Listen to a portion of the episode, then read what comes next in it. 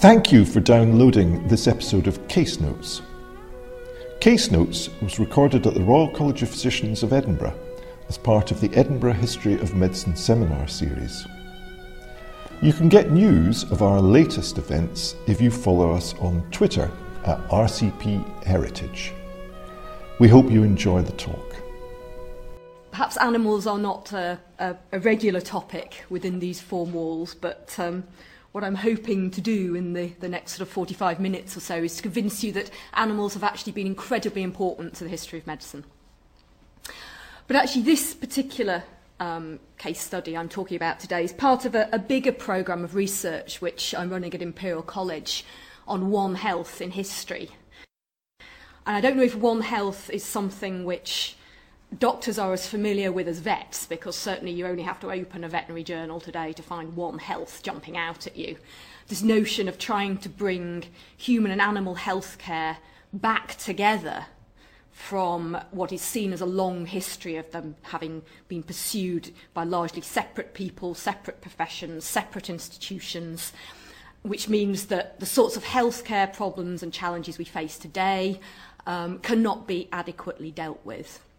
So proponents of One Health will point to food security, they'll point to emerging infections, of which 75% will spread from animals to humans, um, to antibiotic resistance, um, to climate change, and say that all of these are threats to human and animal health, so we've got to bring them back together. Well, what our project is doing, and there's four of us looking at this over a five-year period, so it's quite a big project, is um, to say that actually there have always been connections between human and animal health. It's just that nobody studied them. So um, what we're trying to do is, as I say, is to put the animals back into medical history. So the particular context I'm looking at today is, is pathology in the mid to late 19th century. And pathology during this period, I'm talking about pathology before it became experimental and before it became something that was done in the laboratory. So, roughly the periods of 1830 to, to 1880. And this is when, stimulated by the developments in revolutionary Paris, um, observational based pathological anatomy is really beginning to take off in Britain. So, this is um, based on observing the disease related changes in organs, tissues, and cells um, either after death through postmortems or less frequently in life through surgical excision. And the sorts of gross specimens that doctors are uncovering will largely end up in museums, which are one of the key institutions for medical education and research in this period. Now, this is a period really when um, pathology is not strongly institutionalised. I know Edinburgh had a chair of pathology from 1831, but it was pretty unusual in that. And largely the posts were um, part time, fairly low status, not well paid. Uh, the same went for curators of medical museums. So, within the setting of medical education, pathology as a sort of specialist area didn't really exist until the 1880s and 1890s. But that didn't mean that doctors weren't interested in it. Um, because I think one of the things that, that we tend to forget, because we get so hung up on the rise of experimentalism, is that this type of observational pathology was in its time cutting edge, scientific, and greeted with a huge amount of enthusiasm. And what's more, you didn't need a lot of a kit to do it. All you really needed was a microscope, um, if that. Uh, you did need access to bodies and a place to cut them up. Um, but other than that, pathology was something which really any interested doctor could pursue alongside their main uh, income generating roles in private practice uh, or, or in the hospitals. So, um, from about the 1830s and 40s, we see a rise of enthusiasm amongst doctors across the UK in this new exciting field of, of pathological anatomy. And one indication of that rising interest is the foundation of specialist pathological societies. Now, I've just spent the morning in the Edinburgh University Library looking at the records of the Edinburgh Anatomical Society, which was founded in 1833. In fact, it was an Edinburgh Pathological Society because mostly what it was interested in was specimens of gross pathology. And I can tell you there's a lot of animals in there, you know, a lot of animals uh, being exhibited alongside the human diseased body parts. Other societies we see founded in Reading in 1841, in Birmingham 1842, Newcastle and Norwich in 1848, and the one that I'm particularly going to talk about today is London in 1846. Um, I'm, I'm sort of dividing this into two time periods really because of how that London society approached pathology. Um, until 1880, it was generally a case of sort of ad hoc presentation of occasional animal specimens amongst a much larger number of human specimens.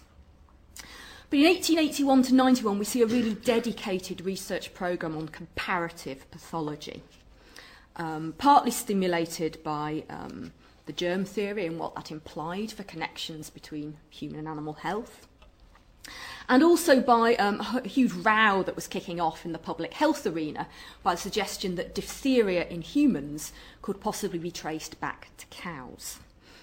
So that led a whole range of doctors to say that there was a real need for the more systematic study of animal diseases.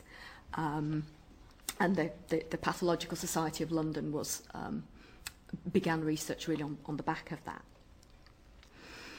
Um, but before um, I sort of look at actually what this society was doing, um, I mean, the only reason I'm talking about London is essentially it's the biggest. It had 700 members by the, by the 1880s. Um, and there's a huge amount of surviving documentation.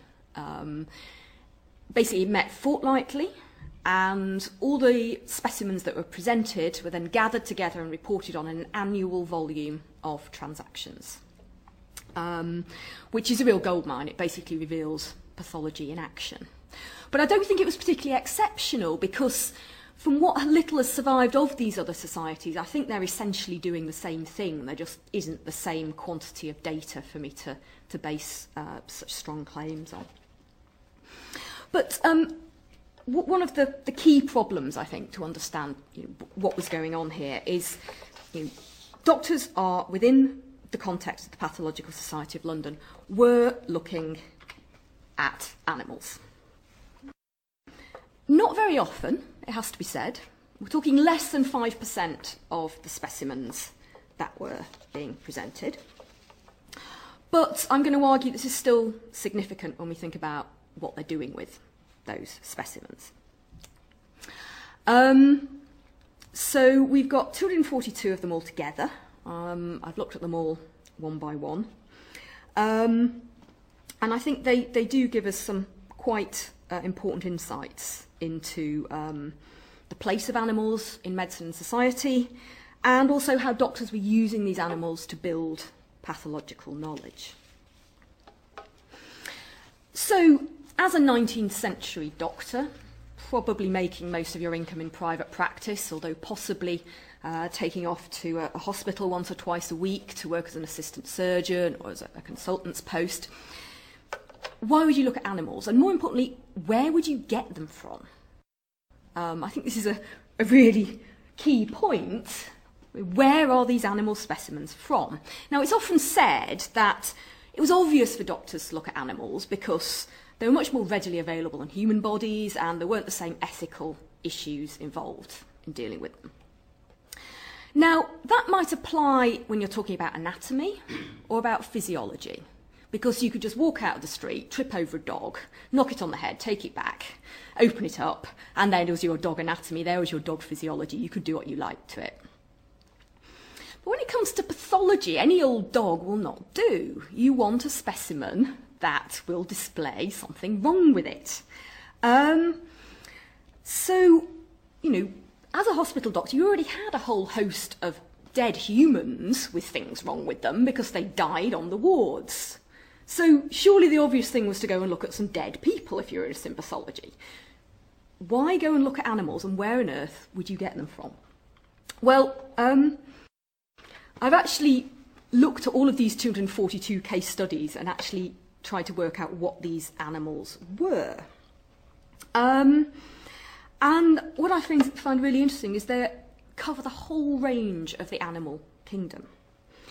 Um, they weren't just interested in noble, uh, valuable horses, uh, uh, valuable animals like horses, or exotic animals that you might find at the zoo, but absolutely everything from farm animals to pets to wild animals. So we find case reports of anything from pet canaries to dogs, cows, pigs, monkeys, bears, lions, flamingos, fish, hares, rabbits, experimental mice, an entire menagerie of dead animals was finding its way into the Pathological Society of London's meetings. I think this really illustrates the ubiquity of animals within Victorian society, as well as the professional and the social settings in which Victorian doctors encountered them. So, in many cases, these animals were acquired in the course of everyday life, because for 19th century doctors, everyday life was full of animals. They all rode and depended on horses to pull their carriages and gigs. But of course, horses were prone to lameness and colic and flu and all sorts of other diseases.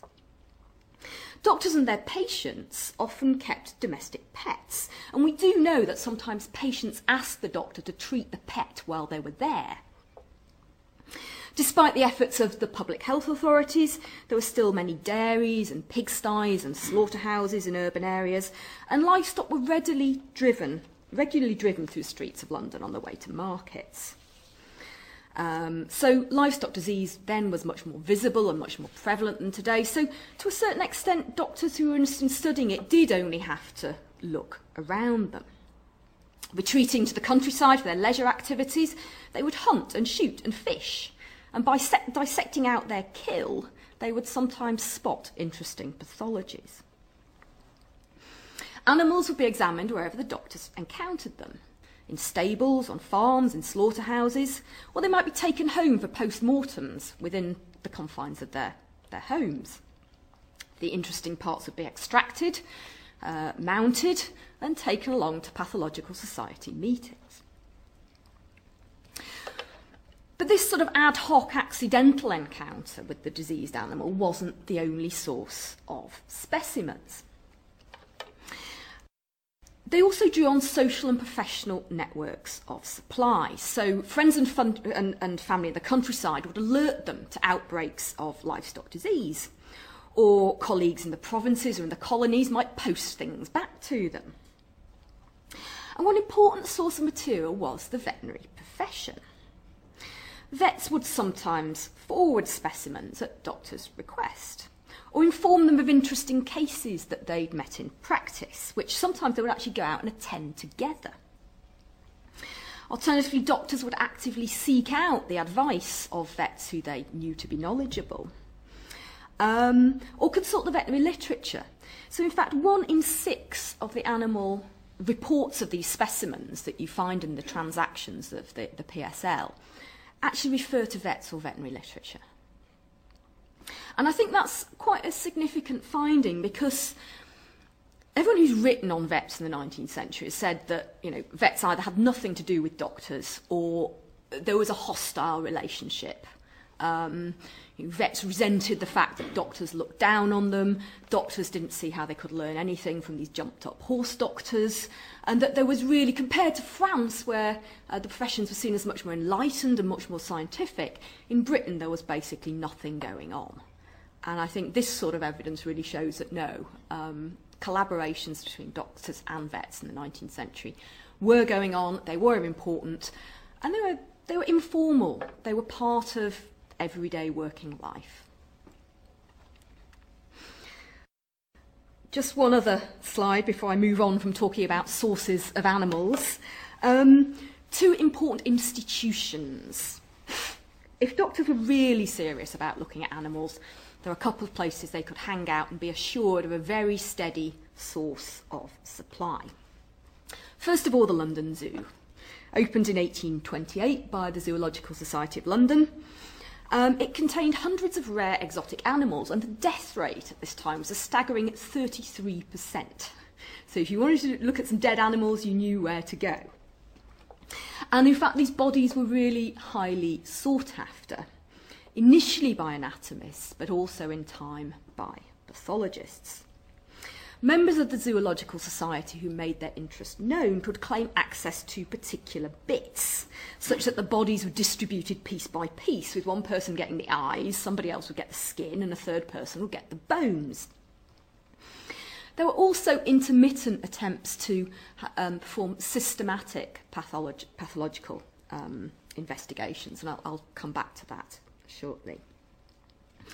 The second institution, which uh, no longer exists today, is the Brown Institute of Comparative Pathology. This was founded in 1871 by London University um, using money left from a, a rather sort of eccentric um, benefactor who had um, said that it had to go to, to a sort of animal hospital. Well, the, the university bent the rules a bit and they founded an animal hospital in conjunction with a research institute. Um, what that meant was that um, if you were interested in animals, you had a, a veterinary hospital there, right on site, um, supplying various uh, diseased animals. There were facilities to keep experimental animals, including experimental farm animals, and there were also facilities for visiting researchers. Um, so several of the more prolific um, presenters at the PSL hung out at the Brown and got their animals there. So that's where the animals came from. The next question is who was looking at them? Well, looking at the number of case reports that appear in the transactions, um, what we can deduce is that there's quite a lot of doctors looking at animals not very often, such that the median number of animals reported on is one. There aren't many doctors looking at lots of animals um, and building research programs on them. In fact, we have a total of 70 individuals who present animal specimens throughout my period. Um, 46 of them exhibit once, 11 of them twice, uh, and very few um, more frequently than that. Um, and these are doctors. I mean, although the PSL was open to vets, um, I think only seven of them joined in total uh, uh, in the whole of the 19th century. So they weren't particularly actively involved in, in, in the society's meetings, despite working behind the scenes in the, the, the development of these, these specimens. So you could say, well, looking at this, well, you know, how is this significant? This is hardly a research program. Um, this is just a sort of fragmented occasional interest in animals. Well, why I think, think it's significant is because in all of these reports, you never see anybody trying to justify what they're doing. There's no attempt to say, this is why I'm looking at an animal rather than a human. And that to me implies that there's just a consensus that animals are a legitimate source of inquiry as, as, uh, for the medical profession. That they saw no fundamental distinction between disease processes in humans and in animals. Secondly, if we consider that the purpose of the PSL was to present interesting and unusual cases, so it's only really the cream of the crop that end up getting presented twice a week in society's meetings. So beyond that, if we're getting this many in the meetings, beyond that, I think there's a whole host of other inquiries going on. Um, so there's a, a far greater number of doctors looking at a far greater number of animals behind the scenes. Well, I think my, my argument that the animals are important is perhaps suggested firstly by the fact that natural history at this point in time was a, a typical gentlemanly pursuit. We know that many doctors grew up in rural surroundings, they had multiple opportunities to study nature, and animals were already incorporated into the medical curriculum through the inclusion of comparative anatomy. That field really developed in Britain in the 1830s and 40s. I think it was particularly important here in Edinburgh.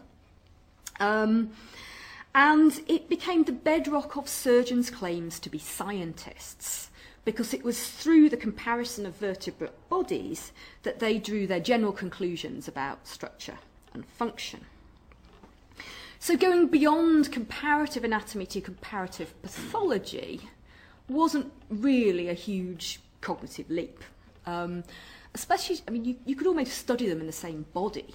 And that's really what happened at the zoo. You know, if a rare animal died, you would have the anatomists and the pathologists all, all looking at it at the same time for, for different purposes. But there were a handful of doctors who exhibited animals more frequently, um, at the sort of higher end of, of the scale. They included uh, men like Frederick Eve and Sam Shattock, who were museum curators. So it was their job to build those museums, and those museums had animals in them. You know, they're associated with the medical schools. The bulk of their specimens derive from clinical cases, but you still find um, specimens, especially in the bones and especially in the urinary calculi, you find animal specimens in there. And there were two other enthusiasts who, who took advantage of, of the brown, as I um, described previously. But by far the most prolific are these two chaps. Um, and I think with these men we can really see, truly say that there was a research agenda in comparative pathology. I don't have a picture of Edwards Crisp. Um, but he was responsible for about half of the animal specimens that were exhibited at the Society. Um, between its uh, the time it started in 1846 and his death in um, 1882. He was the son of a gentleman farmer, and he initially followed a very conventional career as a surgeon in practice while writing papers for uh, medical journals. He then wrote a, a larger work on the blood vessels and won a prize from the Royal College of Surgeons, and that encouraged him to try and upgrade. So he decided he was going to become a physician. He went off to Paris, he went off to Ireland, he came back, he presented himself at the Royal College of Physicians in London, and they rejected him. So he was absolutely outraged. He's already been practicing for years. Um, and he sort of joined what was then the ongoing campaign for medical reform and the, the, the multiple attacks that were going on uh, at the, the London colleges at that time. And even found his own journal through which to, um, um, to, to criticise the colleges. So without his um, membership of the Royal College of Physicians, he wasn't really eligible for a hospital appointment as a physician. Um, so he didn't have access to human bodies. So instead, he carved out a role for himself as an expert in comparative anatomy, physiology, and pathology. He had family in the countryside, his brothers were farmers, he was forever getting told about outbreaks of disease there. Um, he also had um, a whole colony of birds and experimental animals in his back garden in Chelsea and a personal museum of animal body parts, which contained more than 5,000 specimens at his death. But the bulk of his findings were drawn from London Zoo. In 1851, he was given permission to examine all the animals that died there and special facilities for that purpose. And he justified this activity by saying that all the great activities in physiology have been made by experiments on living animals in a state of health.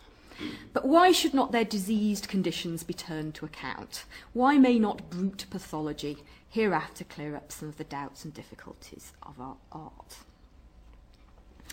On his death in 1882, the Pathological Society of London reflected that so far as this society is concerned, Crisp may truly be called the pioneer of the study of comparative pathology.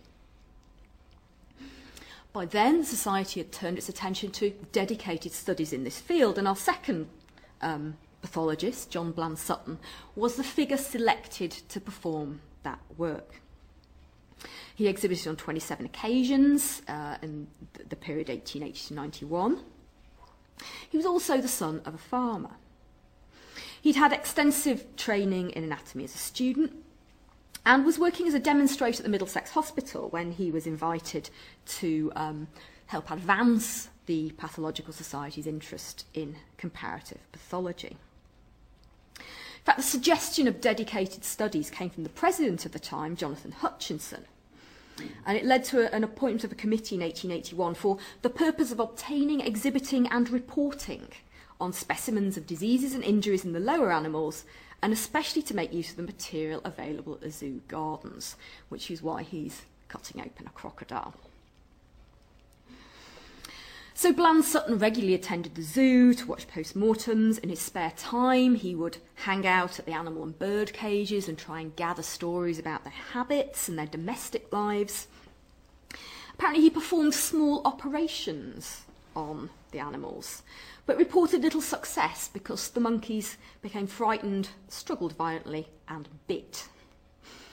He was also involved in some experiments on young lions, which at the time were all being born with cleft palates and eventually died of rickets at a, a very young age.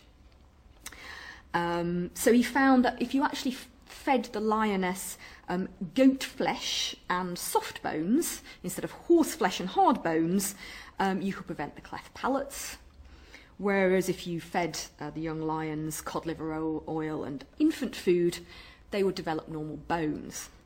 Unfortunately, the cost of this is about the same as the cost of a full grown lion, which rather begged the question of whether it was worthwhile.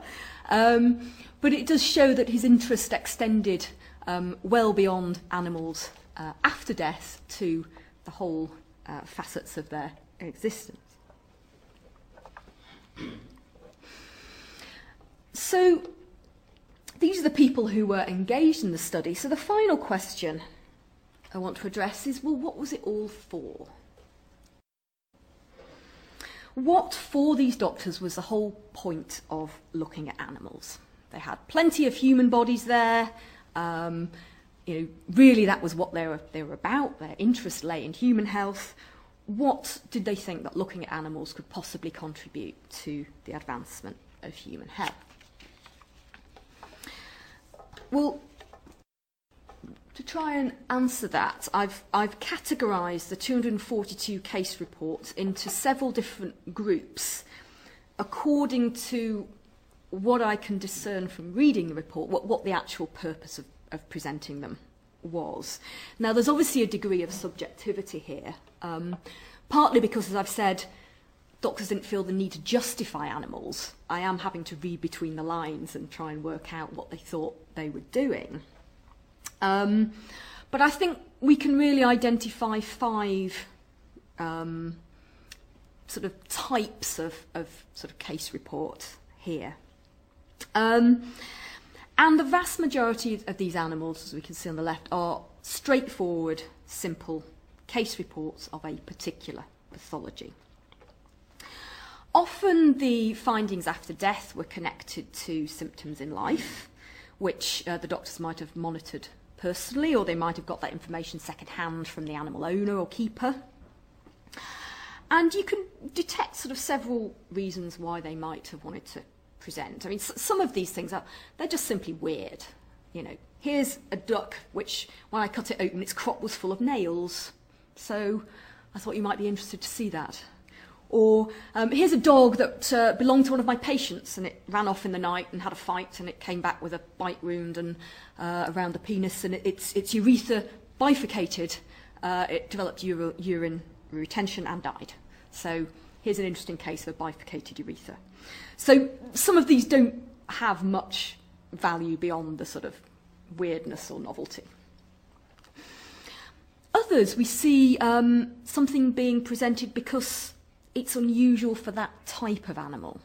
So there was a lot of talk about the time about bladder stones um, and the particular chemical that was um, produced. Um, and so, for example, a, an unusual type of bladder stone for a mouse might be presented, even though that might not be unusual for a different species that had a different diet. Or some are simply presented because um, you know, it, it's an unusual animal. Um, so, you know, diseased kidneys might not be unusual unless you're a camel, in which case they might be worth looking at. But I think the, the vast majority of these case reports show one of ty- five types of pathology. Um, so um, either sort of bony pathology, so broken limbs, malunions, rickets, arthritis, joint diseases. Uh, parasites, tapeworms and roundworms get a lot of attention. Uh, as I say, bladder stones um, are, are um, a topic of, of great interest. Tuberculosis, especially tubercle, tubercle, um, is, is presented frequently, and cancer. Now, I think it's sort of significant that those five types of pathology are also the five types of pathology that your surgeons and physicians are most concerned with and most likely to encounter in day to day practice. Um, surgeons, in particular, um, you know, mostly what they were dealing with was you know, accidents, broken bones, people getting run over, tumours they could cut off, bladder stones they could cut out. Um, those are the pathologies they encounter most frequently. And those are the pathologies they're seeking to learn about. Um, obviously, in a lot of human specimens, but also in specimens of animals. And I actually suspect that in these cases, it doesn't actually matter that it's an animal. Um, doctors have simply found another example of a pathological process that they are directly concerned with. Whether it came from a horse, a camel, or a mouse, the pathology was essentially the same as that encountered in humans. So, what they are comparing is the normal and the pathological, not one species to another. As I say, these are the sorts of specimens that then end up in the museums of medical schools. Again, suggesting that medical students have something to learn from looking at bony pathology in the dog because it's just bony pathology. That just happens to have come from a dog. To go back to the other four categories I have here, um, pathological anal- analogy. Um, you see a lot of analogies between different diseases drawn in the middle of the 19th century. Um, it's a much used term at the time.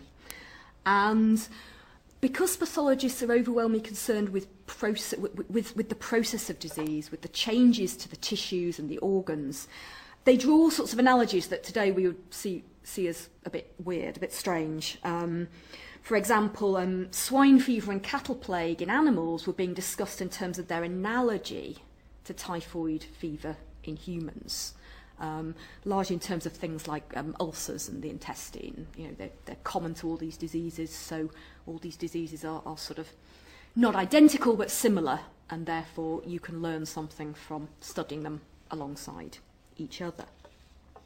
Um, sheeppox and smallpox and cowpox are, are other examples uh, of the, the pathological analogy.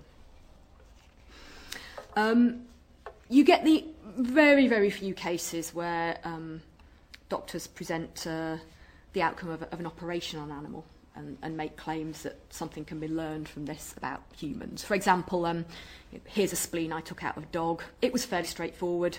That suggests that it's probably quite straightforward to take spleens out of humans as well. Um, the question of disease transmission. This is a topic which isn't addressed frequently, mainly because there's an epidemiological society of London, and that's where those sorts of discussions go on, and, and I think animals are also being discussed in that setting. But that's primarily where the interest in the transmission of disease between humans and animals uh, goes on. But you still find talks um, within this setting. Um, things about you know, parasites transferring between humans and animals. Can tuberculosis be spread by inoculation? Um, does diphtheria spread from cows to humans, and if so, by what mechanism? And so on and so on. And then finally, there's, there's the, the overview, and those are, those are the papers which I see as the real sort of um, the, the dedicated research products of men like Crisp and Bland Sutton. Um, these are the sorts of papers in which they will go through a range of organ systems in different animals and compare, say, you know, the pathology of the reproductive system, starting with the monkeys, going to the cows, moving on um, down the scale until they generally didn't get to invertebrates, but you know the birds and the fish would be in there. So a whole sort of range, or, or you know, looking at cataracts across the species, bladder stones across the species.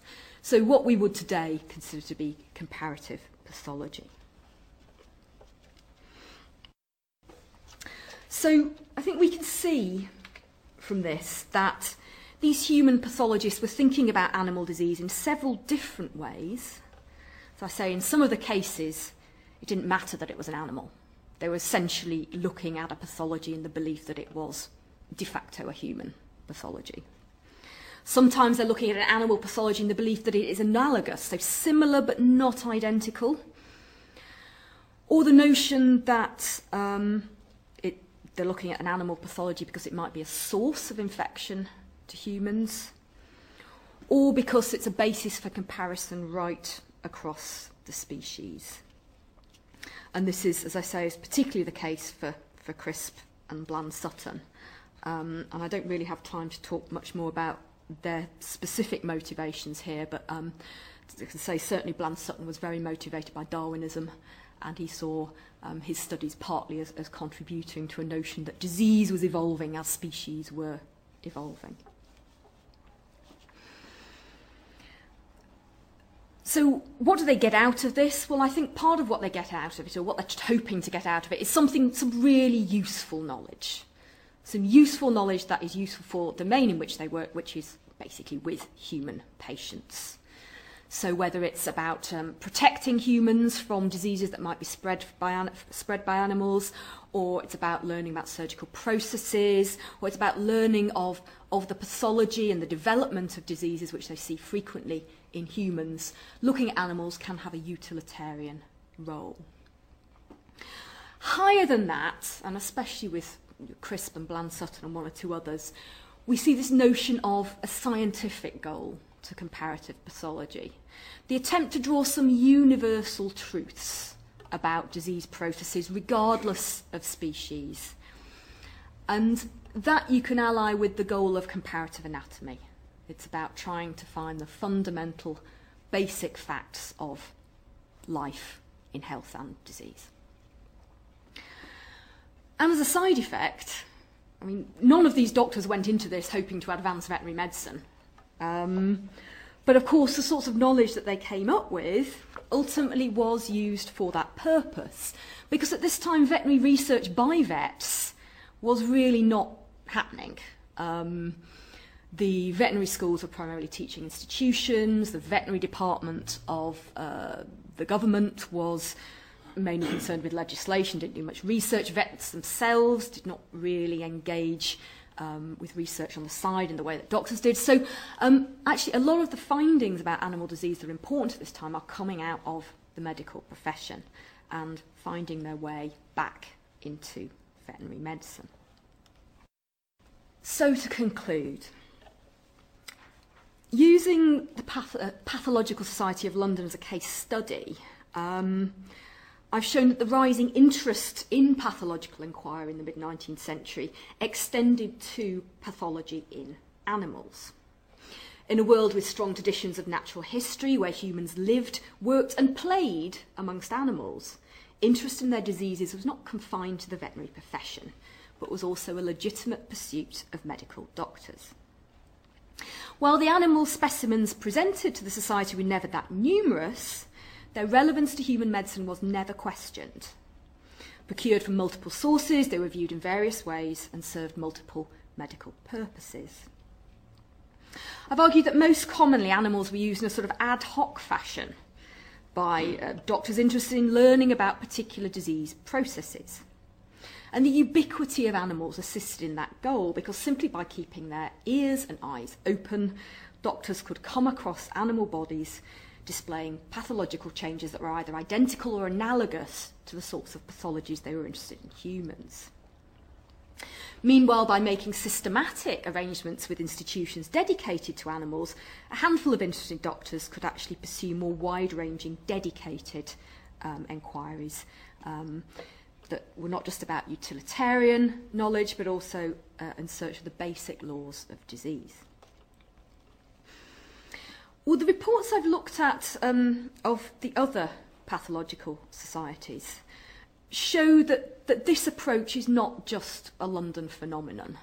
Um, we don't have a, the sort of case by case um, resources to, to look at those societies' activities.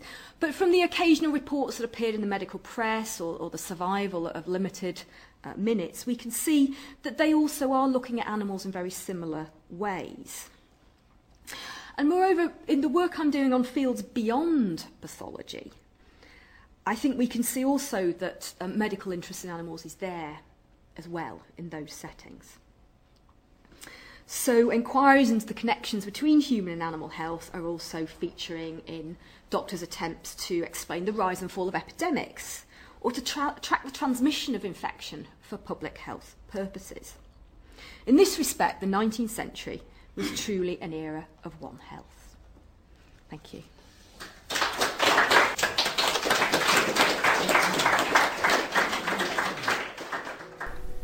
Thank you for listening to our History of Medicine lecture series, Case Notes.